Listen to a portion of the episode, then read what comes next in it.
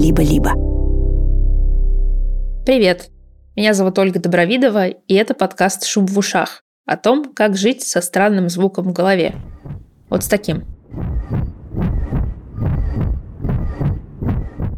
В прошлом эпизоде я рассказывала, как искала электронную почту французского профессора Удара, чтобы напроситься на консультацию по поводу этого самого странного звука. И пока я искала почту, я нашла любопытную и относительно свежую статью. В ней профессор и его команда описывают результаты 24 лет лечения дуральных артериовенозных фистул, то есть именно моего диагноза.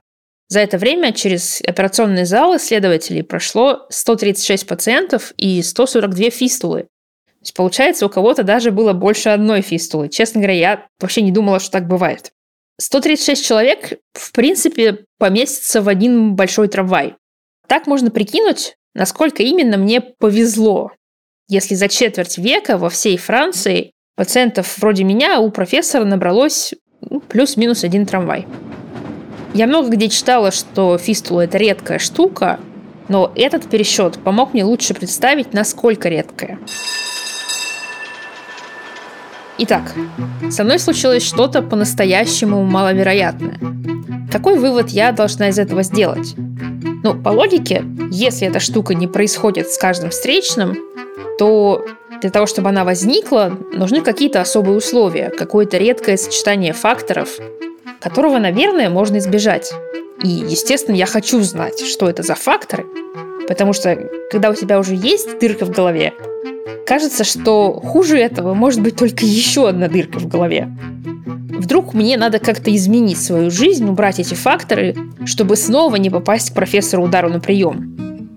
В этом эпизоде я пытаюсь понять, что такое редкие события с медицинской точки зрения, почему одно такое событие случилось именно со мной, как прикидывают риски врачи и как это делала я, когда решала, идти ли мне на операцию. Потому что, ну, согласна ли я была на фистулу, меня никто не спрашивал, понятное дело. А вот хочу ли я от нее избавиться, на этот вопрос никто, кроме меня, ответить не мог.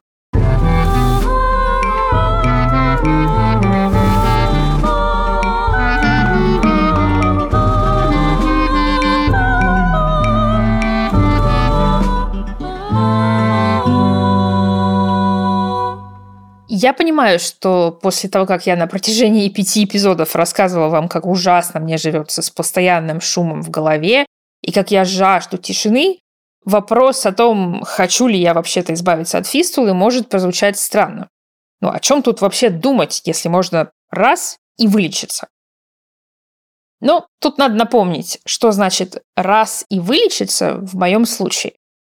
Это значит несколько часов находиться под общим наркозом, который нужен, чтобы пациент не дергался, пока его насквозь от бедра до головы пронизывают катетером, а потом пытаются заделать дырку в сосудах мозга. При этом, когда я читала научную статью про фистулы, я узнала, что из 136 человек, которых оперировали профессор Удар и его коллеги, пятеро умерли. Я к этому еще вернусь, но в целом умереть – это так себе перспектива. С другой стороны, я знала, что по меркам фистул мне достался условно безобидный экземпляр. Как вы помните, у Александра, которого оперировал питерский хирург Петров, на фоне дырки в голове стало быстро ухудшаться зрение. У меня такого риска не было. Профессор Удар специально отправил меня к офтальмологу, чтобы это подтвердить. Более того, на нашей первой же консультации хирург упомянул, что чисто теоретически, с какой-то небольшой вероятностью, мой шум может просто спонтанно прекратиться. Если фистула по мере своего роста как-то так удачно изменится или, может быть, даже вовсе зарастет, вероятность этого была, ну, очень низкой. Еще ниже, чем сама вероятность появления фистулы. Но она была. В общем, мне сказали, что я должна сама решить, хочу ли я делать операцию. Фактически это был вопрос о том, что лучше. Потенциально ужасный конец в обозримом будущем в связи с операцией. Или средненький ужас жизни с шумом в голове, который, скорее всего, никогда не прекратится.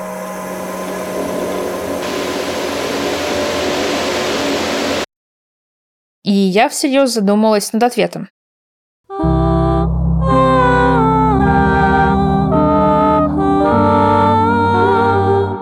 В прошлом выпуске было довольно много физики, ну а в этом будет какое-то количество математики, точнее даже статистики.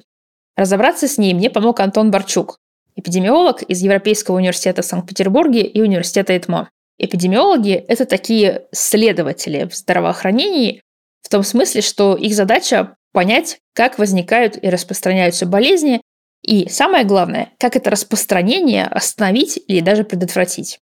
В словах эпидемия и эпидемиолог корень один и тот же, но занимаются эпидемиологи не только заразными болезнями, вроде, например, ковида, но и другими общественно важными проблемами, например, сердечно-сосудистыми заболеваниями или, вот как Антон, онкологическими. Конечная цель эпидемиологов – это помочь людям сохранить свое здоровье. И в идеале сделать так, чтобы к их коллегам из поликлиник приходило как можно меньше пациентов. И для этого они прежде всего оценивают риски, какое заболевание вероятно, а какое не очень. Каких пациентов в поликлиниках будет много, а каких поменьше. Основная задача эпидемиологов – считать, по сути, действительно риски и вероятности возникновения тех или иных болезней, состояний, ну или событий, которые относятся к здоровью или к медицине. А, и большая часть эпидемиологии нацелена на количественное выражение этих рисков. Существует несколько способов количественной оценки рисков. Ну, самый простой вариант – это посчитать, а, сколько случилось событий тех или иных болезней в какой-то популяции. И потом, по сути, разделить количество таких событий на количество людей, у которых возможно возникновение той или иной болезни, того или иного состояния. И таким образом мы получим самую простую оценку риска. Способов оценить риск действительно много. Но один простой индикатор – это как раз заболеваемость. Количество новых случаев заболевания или какого-то состояния среди населения, обычно за некоторый период, например, за год. Вот, допустим, в деревне в каком-то году жили 100 человек, и пятеро из них заболели ветрянкой. Тогда заболеваемость ветрянкой в этой деревне за год будет один случай на 20 жителей. Заболеваемость обычно так и пишут. Столько-то случаев на столько-то человек. Ну, обычно сотен тысяч человек, если речь идет не о гипотетической деревне или какой-то очень редкой болезни. Кстати, если вам интересно, то в этой нашей гипотетической деревне заболеваемость ветрянкой очень высокая, на порядок выше, чем сейчас в России. По официальной статистике это 560 случаев на 100 тысяч человек. Ветрянка, она же ветряная оспа, не так безобидна, как кажется. Особенно для взрослых, потому что у нее бывают тяжелые последствия, вроде пневмонии или опоясывающего лишая. От ветрянки сейчас есть вакцины, которые хорошо защищают как от самой инфекции, так и от этих страшных последствий. И знаем мы, что вакцины работают тоже благодаря эпидемиологам. Это подсчитали тоже они. Но давайте вернемся из гипотетической деревни в реальный мир. В медицинской литературе пишут, что заболеваемость для дуральной артериовенозной фистулы не именно такой, как моя, а вообще всех видов фистул в синусах твердой оболочки мозга. От 0,15 до 0,29 случая на 100 тысяч человек. Звучит это не очень понятно, примерно как полтора землекопа. Поэтому обычно врачи пересчитывают до целых случаев. Получается где-то три случая на миллион человек. Окей, а как эти числа соотносятся с моими трамвайными расчетами? Ну, давайте прикинем. За четверть века работы профессора Удара и его команды население Франции существенно выросло, но для простоты давайте решим, что в стране живут 67 миллионов человек. Примерно столько было в 2018 году, когда прошли последние операции из той статьи. А, тогда получается, что в этом количестве людей можно обнаруживать от 100 до 194 фистул в год. И это уже намного больше, чем один трамвай за 24 года. Конечно, эти мои расчеты очень-очень условны. Во-первых, исходная заболеваемость фистулой, которую я использовала, посчитана на основе данных по США и по Японии, а не по Франции. И там, и там, конечно, живут такие же люди с такими же головами, но это не гарантирует, что вероятность словить фистулу везде будет абсолютно одинаковой. Например, эта вероятность неравномерна по всему течению жизни. Чаще всего фистулы находят у людей от 40 до 60 лет, то есть я в свои 35, и тут немножко нестандартный случай. А это значит, что возрастной состав населения этих трех стран будет довольно важен для расчетов. В Японии население в целом намного старше, а в США и Франции примерно на сопоставимом уровне. Франция чуть выше. Кроме того, вероятность возникновения фистулы теоретически могла и меняться от года к году за этот период, поэтому сейчас она может быть уже и другой. Наконец, когда дело касается редких штук, вроде фистулы, где пациентов заведомо будет очень мало, любые неточности в измерениях или факторы вроде того, насколько легко добраться до врача и получить верный диагноз, будут иметь очень большой вес, непропорционально большой вес. Это с ветрянкой плюс-минус 100 человек особо не повлияют на показатели риска даже. А с фистулой это будет критически важно. Поэтому и сами эти оценки из медицинской литературы тоже на самом деле приблизительны. И все эти мои расчеты имеют, ну, скорее такую познавательную ценность. Чтобы понять, откуда на самом деле берутся все эти числа, я попросила Антона по шагам рассказать, как эпидемиолог оценил бы риск другого, редкого, но важного события. Люди часто говорят, а что, если на меня там завтра кирпич упадет, например? Как бы вы как специалист оценили вероятность того, что на вас, например, завтра кирпич упадет? Давайте определим, что такое падение кирпича. Он упадет на меня, он упадет э, не знаю, рядом со мной, мне на голову, он повредит меня. То есть надо четко дать определение, что такое кирпич. Кирпич, камень, а, что-то вообще с неба упадет на меня. То есть давайте четко определим, что мы поднимаем под этим событием. Четко его опишем, чтобы все исследователи, ну, например, все врачи, мы четко понимали, если мы перенесем это на болезнь, что вот это, вот эта конкретная болезнь, а не какая другая болезнь. Таким образом, мы можем сосчитать, сколько таких событий произошло, которые мы четко определили. В моем случае у фистул есть довольно четкое определение, потому что все-таки это некоторый физический объект, это дырка в определенном месте. Но, опять же, если судить по тем немногочисленным данным о фистулах, которые у нас есть, например, статьи удара, выходит, что вероятности их возникновения как бы неравномерны по всей голове, что ли. Где-то фистулы образуются чаще. Поэтому в числитель лучше брать пациентов именно с конкретным расположением фистулы в одном из синусов. А, другой момент, давайте определим популяцию, которая находится под риском возникновения этого события. Если мы возьмем страну, где не существует построек из кирпичей, то логично, что мы, эти люди не находятся под риском падения кирпича, скорее всего. Теоретически под риском появления фистул находятся все люди, у которых есть мозг и сосуды мозга с кровью. Это, к слову, так работает не для всех болезней. Например, если вы рассчитываете заболеваемость раком шейки матки, то вам из числа женщин надо исключить тех, кому матку удалили. Давайте определимся. Мы хотим рассчитать риск в течение дня, в течение недели, в течение всей жизни. Давайте учитывать период времени. Это тоже дополнительно, потому что риск падения кирпича на голову в течение, наверное, ближайшего часа, он ничтожно мал. С другой стороны, если мы рассмотрим всю жизнь, то, наверное, это немного а, другая вероятность. Время – это действительно ключевой фактор в расчете рисков не только для кирпичей. Например, многие онкологические заболевания возникают через десятки лет после того, как вы встретились с фактором риска. И обычно эпидемиологов интересуют как раз риски возникновения какой-нибудь болезни в течение всей жизни. И причем не для конкретных Антона Борчука или Ольги Добровидовой, а, например, для мужчин или женщин ну или для россиян или французов.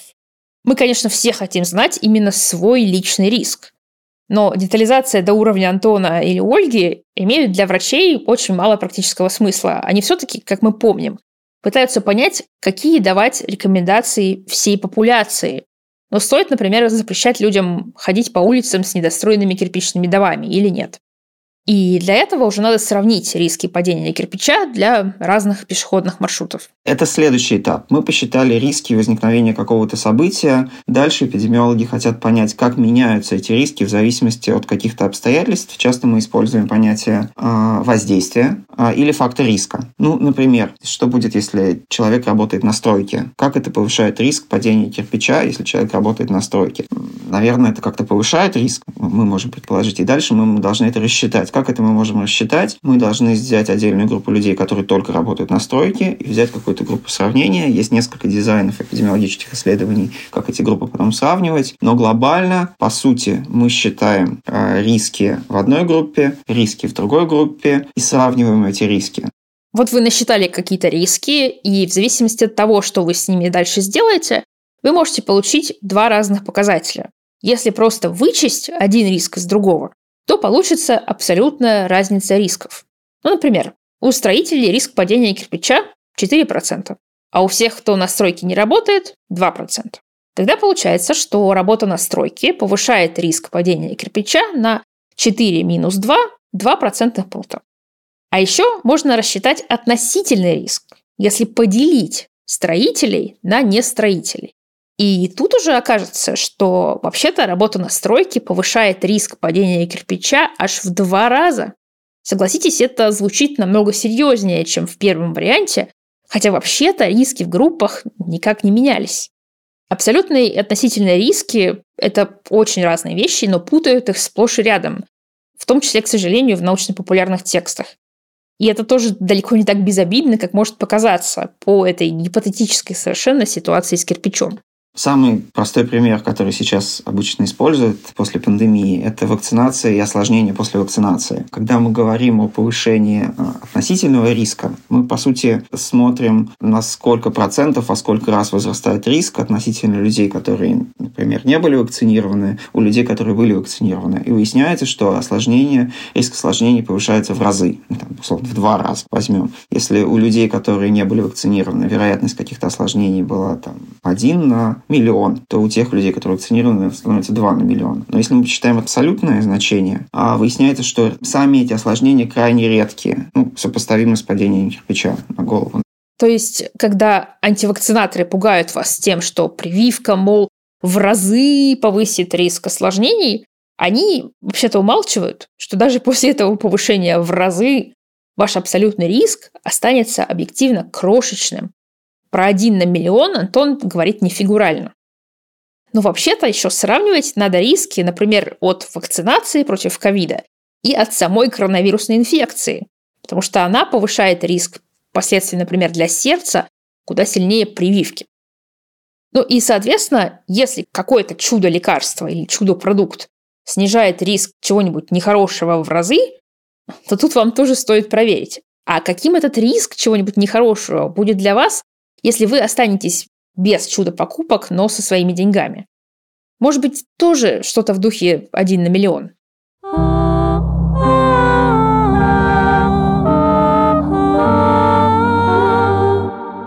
Я читала, что единственный более-менее явный фактор риска для фистулы – это сильные травмы головы, например, в автомобильной аварии.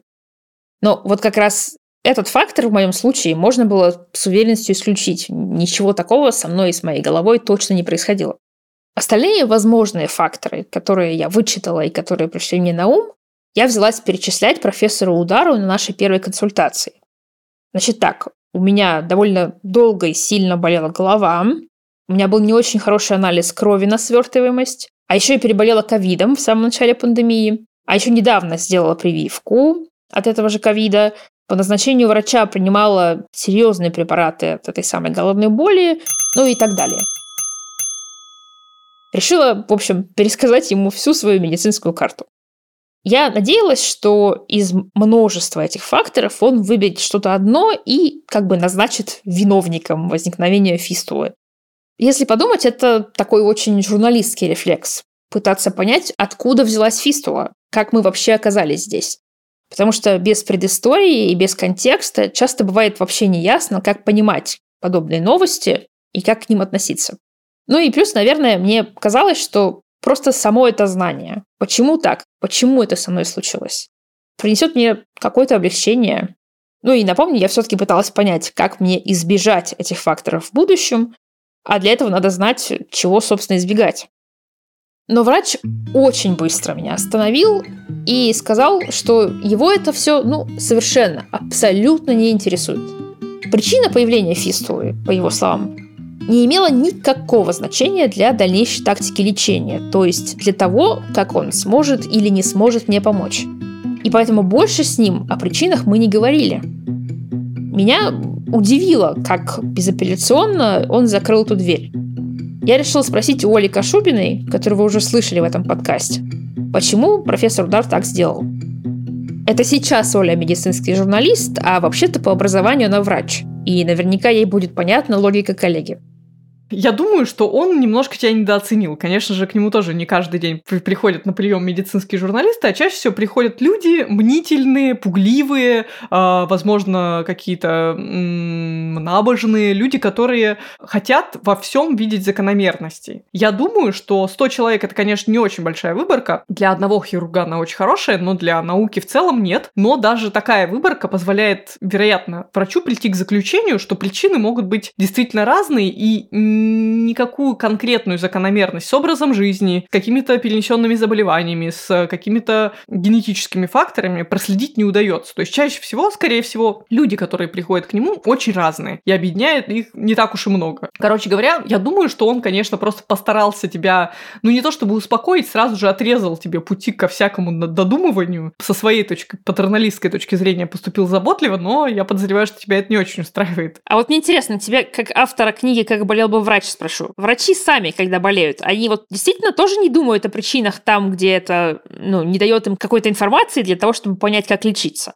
Ты знаешь, очень-очень э, интересную штуку с нами делает медицинское образование, потому что, с одной стороны, конечно, оно делает нас очень циничными, и часто мы действительно как раз гораздо легче обрубаем в себе мысли, тревоги, потому что мы, ну, как бы начинаем прикидывать в голове статистику и понимаем, что этот случается с каждым. Я здесь не виноват, никто не виноват, не надо ничего рефлексировать, надо просто быстренько это вылечить. То есть мы становимся очень такими прагматичными. С другой стороны, это же самое мышление очень часто заставляет нас просто из любопытства. Наш мозг, он же такой неуемный, а когда у него есть дополнительная информация, он начинает сразу выстраивать какие-то цепочки, то есть как будто каждому врачу хочется немножко побыть хаосом и побыть э, человеком, который стал свидетелем уникального клинического случая, поэтому иногда даже без какой-то серьезной причины, почувствовав, я не знаю, онемение в руках, и на следующий день, испытав подъем температуры, мы начинаем думать, угу, очень похоже на ревматоидный артрит, как интересно, я заболел ревматоидным артритом. Через два дня все проходит бесследно, но в эти игры мозг э, человека с медицинским образованием играет постоянно.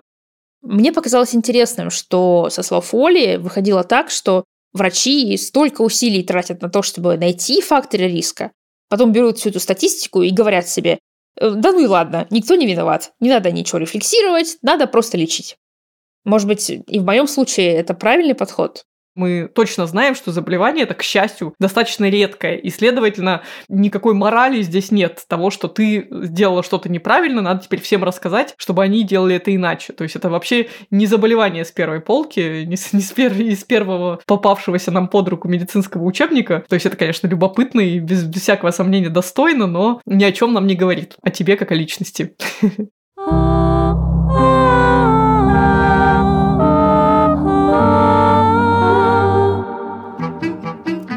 меня, конечно, долго были большие проблемы с тем, чтобы согласиться, что никакой глубокой морали в этой истории для меня и для вас тоже нет и не будет. Я упускаю какой-то важный вывод о своем здоровье.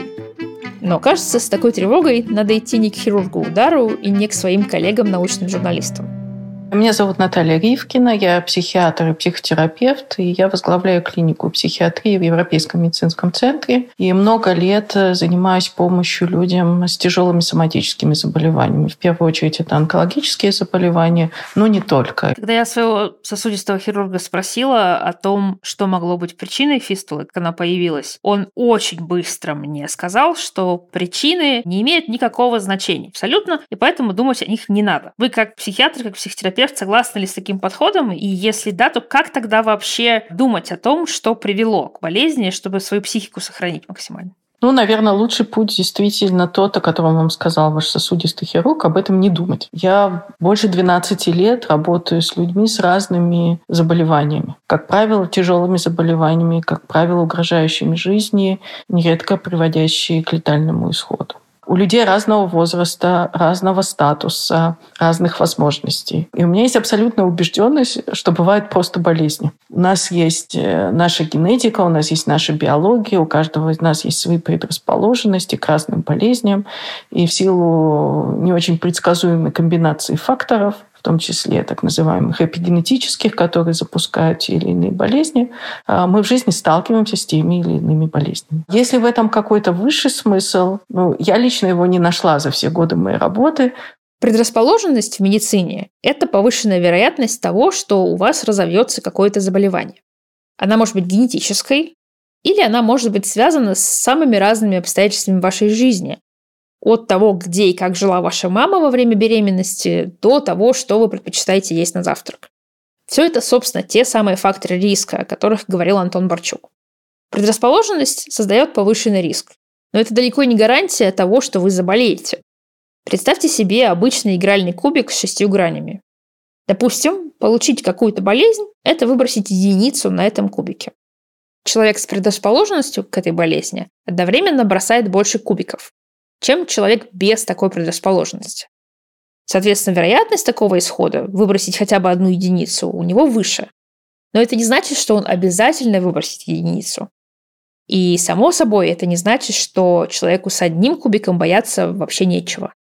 Я точно знаю, что самый важный вопрос, который человек себе может задать, столкнувшись с болезнью, зачем мне это? Как я могу это в конечном итоге использовать для своей жизни? Что мне с этим делать? Вопрос «почему?» он действительно людей никуда не ведет.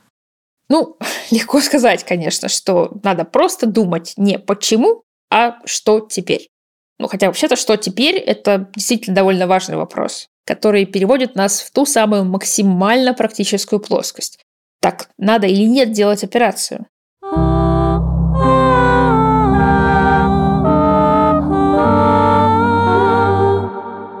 Посчитать вероятность того, что моя фистула зарастет самопроизвольно, было бы настолько трудно, что на самом деле фактически нельзя. Чуть проще было посчитать вероятности, связанные с операцией, на которую мне предлагалось согласиться. Пять человек из 136 после этой операции умерли. У двоих образовались тромбы уже в результате самой операции, и авторы статьи честно пишут, что это было в самом-самом начале их работы, до того, как они поняли, что всем пациентам после такого хирургического вмешательства надо довольно долго принимать антикоагулянты, препараты, которые защищают от тромбоза. И еще трое умерли по другим причинам, не связанным с опытом и мастерством сосудистых хирургов. Пять смертей на 136 операций – это 3,7%. Это чуть больше, чем вероятность выбросить на двух обычных игральных кубиках две единицы. Такая комбинация на английском называется snake eyes – змеиные глаза.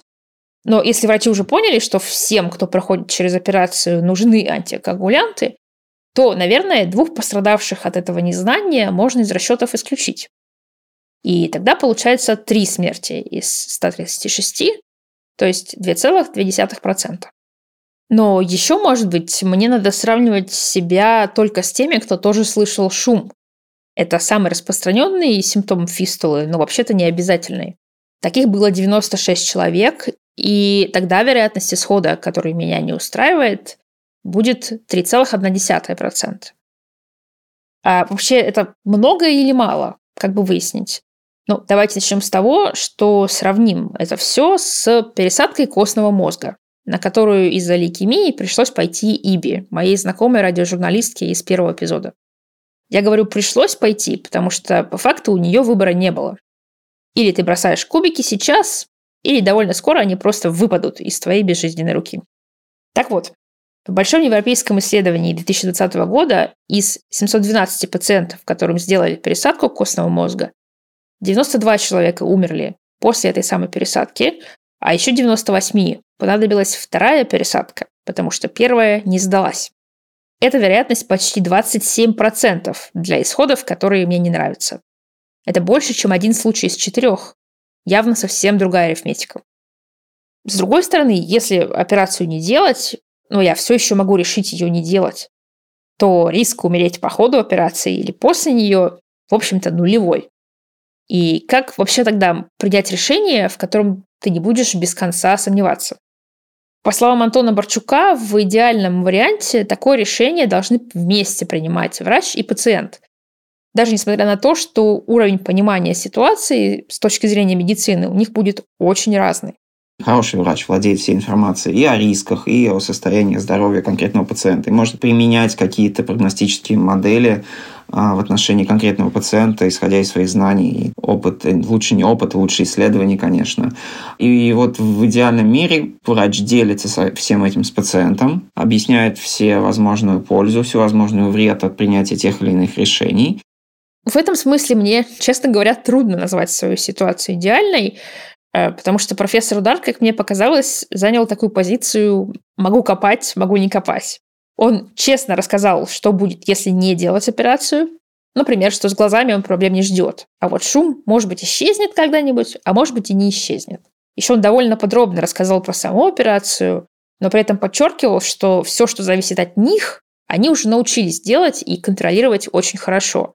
Он, наверное, имел в виду что-то хорошее, но я из этого сделала вывод, что если со мной все-таки что-то пойдет не так, то виноваты в этом будут точно не врачи.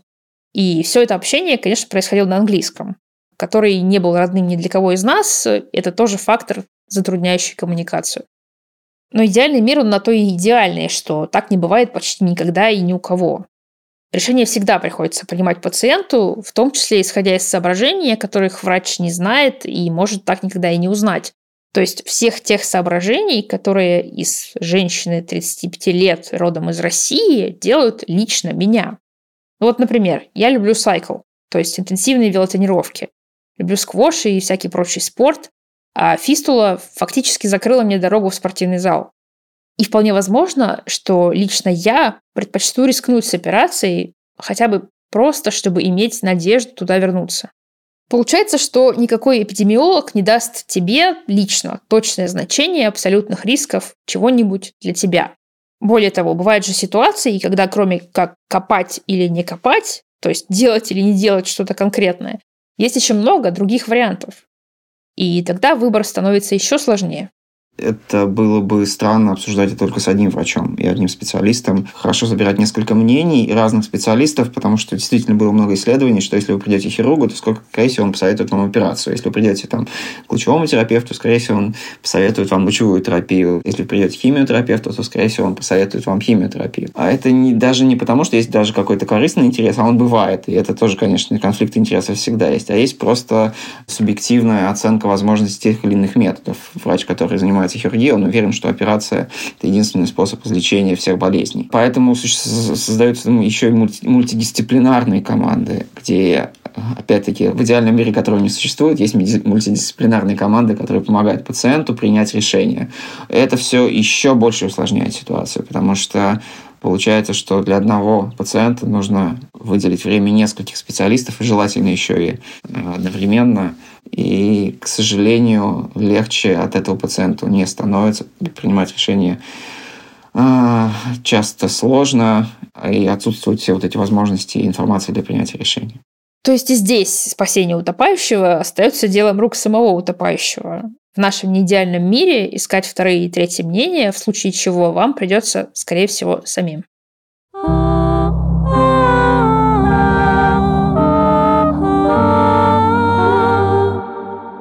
Вскоре после того, как мы начали работать над этим подкастом, я по направлению хирурга удара пошла на еще одну МРТ в Париже. Это была, выходит, четвертая по счету в жизни и третья в 2022 году. Год выдался урожайный на томографии мозга, ничего не скажешь. Я пошла в другую клинику, но внутри томографа все было в целом так же. Мне все так же тяготил шум в ушах, который как будто бы даже лучше слышно в паузах между гудением аппарата.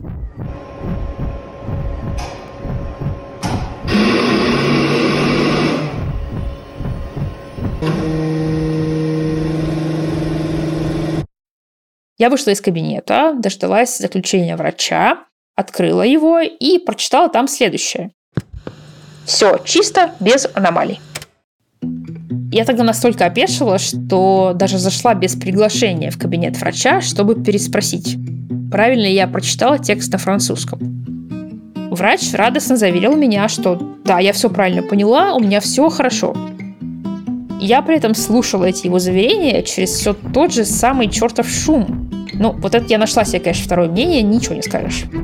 Так начались несколько очень интересных дней в моей жизни. Сначала я решила, что я все-таки просто сошла с ума. За почти полгода жизни с шумом, наконец, все-таки потеряла контакт с реальностью. И настоящий шум, связанный с фистулой, уже давно прошел, а этот звук мне просто мерещится. И вот я продолжаю всем говорить, что у меня фистула. Даже собралась подкаст делать по этому поводу. А тут томограф меня разоблачил, обвинил во лжи, и теперь мне никто не поверит и не будет меня, такую обманщицу, лечить. Этот газлайтинг со стороны томографа продолжался примерно сутки. Потом вмешалась Оля, научный журналист. Оля, научный журналист, знает, что томограф – это просто такой же инструмент, как и все остальные инструменты. Он не может никого разоблачать, как не может никого разоблачать фотоаппарат или лупа. Более того, если с лупой все более-менее просто, то томограф можно настроить так, что он будет находить следы активности мозга у мертвого лосося, который якобы смотрит на фотографии людей и испытывает эмоции. За это выдающееся исследование, которое, кстати, помогло обратить внимание ученых на серьезные ограничения функциональной томографии как метода, в 2012 году даже дали Игнобелевскую или иногда называют ее Шнобелевскую премию. То есть нет, томограф не может меня газлайтить, это какой-то бред. Более рациональная версия, которую предложила Оля, научный журналист, состояла в том, что фистула есть. Но она как-то так хитро изменилась, что теперь ее не разглядеть на МРТ и, соответственно, нельзя прооперировать. И это тоже значило, что звук со мной навсегда. Занятно, что в голову мне не пришла намного более здравая мысль о том, что томограф настроен как попало, а новый врач понятия не имеет о том, что такое фистула, не знает, что и где надо искать, и поэтому ничего не нашел. И мне кажется, это важный урок для пациентов, которые хотят принимать осмысленные решения. Во-первых, второе и третье мнение будут ценными только если вы уверены, что автор мнения вообще-то знает, о чем говорит. И во-вторых, если железка пытается вас газлайтить, до последнего верьте себе, а не железке. В этом месте вы можете спросить меня, а почему и зачем я вообще пошла на еще одну МРТ? Ну, по крайней мере, я сама себе такой вопрос задавала не раз после этого случая. Дело в том, что после того, как операция в августе резко отменилась, характер моего шума и правда немножко изменился. Я списывала это на то, что я довольно тяжело пережила новость об отмене операции, у меня было высокое давление, и фистула как будто на это отреагировала. Мне трудно описать эти изменения словами, но как будто бы шум стал чуть-чуть более рассеянным, не таким точечным. Обо всем этом я рассказала профессору Удару, и он, собственно, и выдал мне направление на новую МРТ, чтобы проверить, как мои ощущения соотносятся с анатомией и физикой в моей голове. Он же потом и положил конец этой самой странной сотни часов в моей жизни, и написал мне в письме следующее. Да, я получил ваш диск с повторной МРТ и подтверждаю, что ваша фистула никуда не делась. Все на месте. И я предлагаю нам провести операцию, как мы и запланировали. Да, в середине октября мне действительно предложили новую дату операции. 11 января 2023 года. Змеиные глаза. И я на нее согласилась. Как вы уже понимаете, я выбрала потенциально ужасный конец, а не средненький ужас без конца. Это означало, что мне предстояло прожить шумом еще два с половиной месяца, а потом бросить все свои игральные кубики и посмотреть, что же мне выпадет.